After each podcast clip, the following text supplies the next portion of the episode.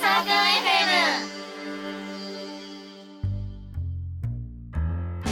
東京ノースムーブメント飛鳥山の窓から。東京都北区飛鳥山。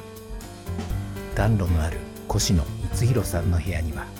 未来を思うさまざまな人たちが遊びに来ます。情熱とアイデアが交錯した素敵なおしゃべり。さあ今夜はどんな話が飛び出すんでしょうか。こんばんは越野光弘です。2月のゲストとしてお迎えした株式会社 JTB の相談役東京商工会議所副会頭田川博美さんに大変楽しいお話を伺ってきたんですがいよいよ今日は最終回ということになってしまいました、えー、今日もよろしくお願いします。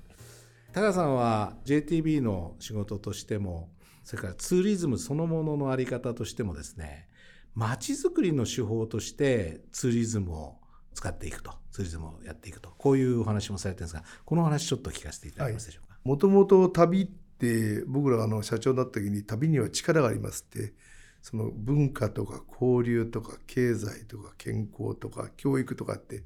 その旅によってですねそのいろんなことを知ることができるんだけどこの力をうまく街づくりに使えないかというふうに思った時に私の先輩の方が昔衣食住旅って言ったんですね。衣食住ってのはもう生活の基本です。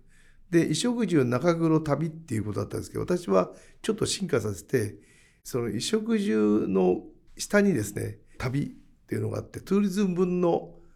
衣食住だから旅によって衣食住は変えられるというのが、それが街づくりの基本になんないとなかなか生活してる人のそのレベルも変えられないかなと。観光立国の基本に住んでよし訪れてよしの街づくりっていうになってですね、うん。で住んでる人が良くないと訪れる人がいないわけだから、まあ、そういう意味でこうやっぱり住んでる街の人たちがこの街楽しいねこの街面白いねっていうようなことにならないといけないから、うん、街づくりっていうのはその住んでる人たちのためにまず街を作るっていうのが前提だけど、うん、どうも時々観光地を作るっていうなんだけど、観光地作んないで生活地を作る、でそのことによって新しいその観光の素材が生まれるというプロセスが大事なんだけど、まあ、おかげさまで日本には歴史的な街がたくさんあってですねもともとそこに生活文化があって生活文化っていうのは風習ですから、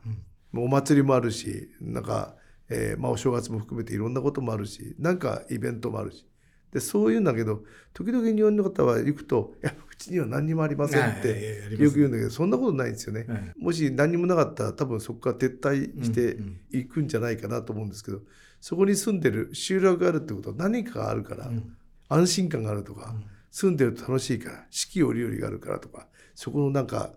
作ったお餅は美味しいとかなんかそういうことがあってお住まいになってる。そのことが素材として大事なんですね。だからややもするとやっぱり日本は歴史的に長い文化を持ってるんでお寺があるとか、お坊さんがいるとか あのあの仏像があるとか、そういうものにどうしても目がいくんだけど、それはプラスアルファなので、基本がまずそれで街づくりをしないといけないっていうのがその街づくりの原点。なるほど。でそのプロセスがやっぱりヨーロッパとかの中にはすごくたくさんいい事例があってですね、うん、今でも世界遺産として、まあ、町が残ってるっていうのはやっぱりヨーロッパだと思うんですね。なるほどね。あの、えー、今、東京北区観光協会っていうのができまして、こちらの FM の主催をされてる、上北信用金庫のお前理事長が会長を務められて、まあ、これ大変素晴らしい活動されてるんですけど、この前段になるところで、北区観光振興プランっていうのを作ったことあるんですよ。で、その当時ですね、住まうように旅するっていう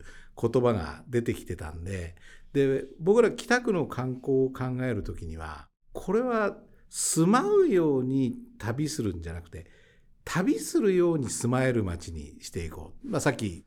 そうです。あの住んでる方からするとそれなんね、はいはいはい、で旅行者からするとやっぱり住むように旅する。そうなんですね。だからそこがこう、パラレルになる、ね、そうそう。だから、あの、人生は旅、旅は人生って、はい、どっちでも取れるように、そ、ね、そのぐらい人々の交流はすごく大事だっていうことだと思うんです。そうですね。で、その、えー、旅するように住まうような、まあそういう街を作っていく中でですね、やはりその観光協会の知恵者が、あのシビックプライドっていう言葉をですね持ち出して。これははい。北区から学びました。い いえとんでもないですがやでもあのシビックプライドはですねヨーロッパの事例とかロンドンの事例とかたくさん行かせていただいて、まあ、私なりに調べたんですけどやっぱり単なる郷土愛じゃなくてですねこの郷土をその良くするための手法はい。を考えるのが、そのシビックプライドの源流だなと。はいだから単なる俺愛してるよっていうだけではダメで、そのために自分が何をしたらいいか。だから、観光立国の住んでよし、訪れてよしの、住んでよしの部分は、住んでる人がね、うん。自ら動いて、うん。いい街よって言えるような環境にしていく、そういうプロセスが多分シビックプライドなのではないかなと思って理解して、だから、あの、郷土愛っていうふうに言っちゃうとですね、いや、私は愛してますよっていう、そういう単純な話ではないのかな。ね、つまりそのそこに住まうそのシビックプライドを持つ人もしくは郷土愛を持つ人がどう行動するかというところまであのだから踏まえて365日のにカレンダーにはい、今日何するってずっと書き切れるぐらいな そういうあのなんていうのかな。メモのお好きなそういうような感じのはい。やっぱりプライドをはい持って仕事をしていくっていうのが大事なんで、はい。一番大事なのはその推進する人がまさにスビックプライドを持ってるかどうかっていうのが一番大事だと思うんですね。そうかもしれないですね。でも本当にこれはあのあのいいことを教えていただいてなかなかあの街づくりにこう郷土愛とか使ったってあの観光は人間力だっていうのは私の言葉なんですけども、その人間力を出すために何かいいのがないのかなっていう時にたまたま北海道でここへ来てそのシビックプライドを聞いたんで、これはねもっと広めたらいいよとその時は思いましたけどね。ありがとうございます。ね私たちも心強くバックアップしていただいているつもりで、我々もどんどん今使ってでも衣食住まさに衣食住ですよね。はい、続いてですねここでお伺いしたいのが田川さんは東京商工会議所のもちろん副会頭でもあるんですけれども観光ツーリズムの専門委員会の委員長ということでここで最近は観光業こそが観光ツーリズム業こそがやっぱり日本の基幹産業になっていくべきだっていうことをよくおっしゃられてるんですけども、ここもちょっとお話しいただけますか？あのなかなかその基幹産業っていうと基幹って何ですかってちょっと思うんですけども、はいまあ日本にはあのいろんな産業は自動車産業とか、まあ、いろんな縦割りの行政があって、日本の行政も縦割りなんです。うん。ところがあのツーリズムって横軸業なんですね。はい。だから鉄道事業とかバス事業とかそれから宿泊事業とかっていう縦割りの業種を統括するとかあるんですけども横軸でがなかったんで観光庁ができた。うん。これはスポーツもですねそれから例えば気象庁がつくところみんなそうなんですけど、うん。みんな横軸なんですよ。うん。で日本はどうしても縦大好きなんで、うん縦で議論で終わっちゃうので、うん。横軸議論になるといや俺それ知らないって、うん。でみんなあの縦軸の人はこう枝葉を触手を伸ばしてもらえればうん。つながるんだけど、うんそういう感じが日本の今あのずっと戦後の行政の中にないんですね。うん。で僕は明治維新の後の明治時代の40年間渋沢さんがいた時の方がそういう人たくさんいたんじゃないか、はいはい。で今まさにそういう意味では令和維新じゃないけど、はいはい。これからやるときにそういうののその横軸でつなげていく役割をそのツーリズムをやってあげましょう。んんそうすればニューツーリズムってまるまるツーリズムさっきのショッピングも、メディカルもヘルスもエコツーリズムもアドベンチャーも、からガストロミーとかいろんなツーリズムあるんですけども、そういうのをみんな農林水産省じゃ、はい。なんとか省は全部まとまんないとできないんで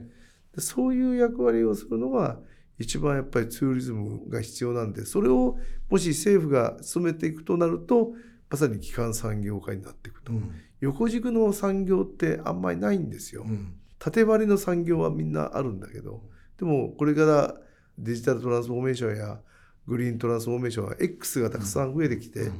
くるとみんな横軸ばっかりなんですね、で今の若者たちって横軸で全部動いてると、はい。でそういう人たちにマッチするような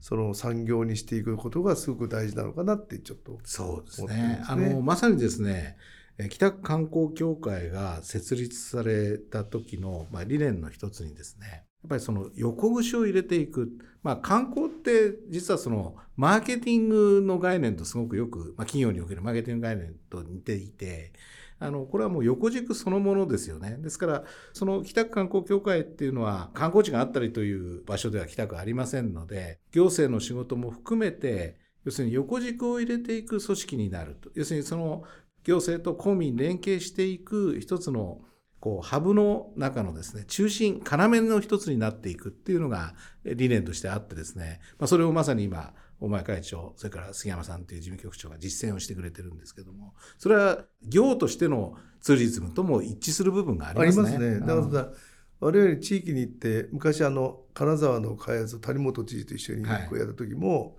はい、安全安心を守るのがやっぱりツーリズムの大きな基本すると、はい、電柱の地中化みたいなことが先、はい、で東茶屋街とか西茶屋街とか兼六園か年利ボートってある時の、うん。電池をどんどん地中化する。と今回電池地中化したおかげであの地震の時にね耐えられてる部分はあるんですけど、はい、そういう安全安心もあのやっぱりツーリズムの一つだし、うん、建設業であろうが鉄道事業だ、うん、全てのなりわいが全部こう、アミーバのようにこうつながっている状態が、やっぱりツーリズム産業というふうに言えているんだろうな、うん、だトヨタさんが今そので街づくりしてる、いう話も多分そういう話で作ってるんじゃないかと思うんですね。ですからそういう一億をトゥリ産業にいる人間が果たす。だからなんかあの旅行作りませんかじゃなくて、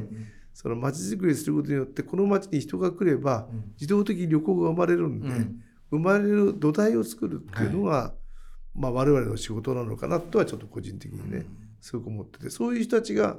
たくさん育ってほしいなっていうふうに思ってるんです。まあ、まさにそのツーリズムを業とされている側からすればそういうことでしょうし我々街づくりでやってるものとしてはそのツーリズムの考え方みたいなものをしっかりとこう生かしながらやっていくことが良い街を作ったことにもつながる、ね、結局良い街ができるっていうことは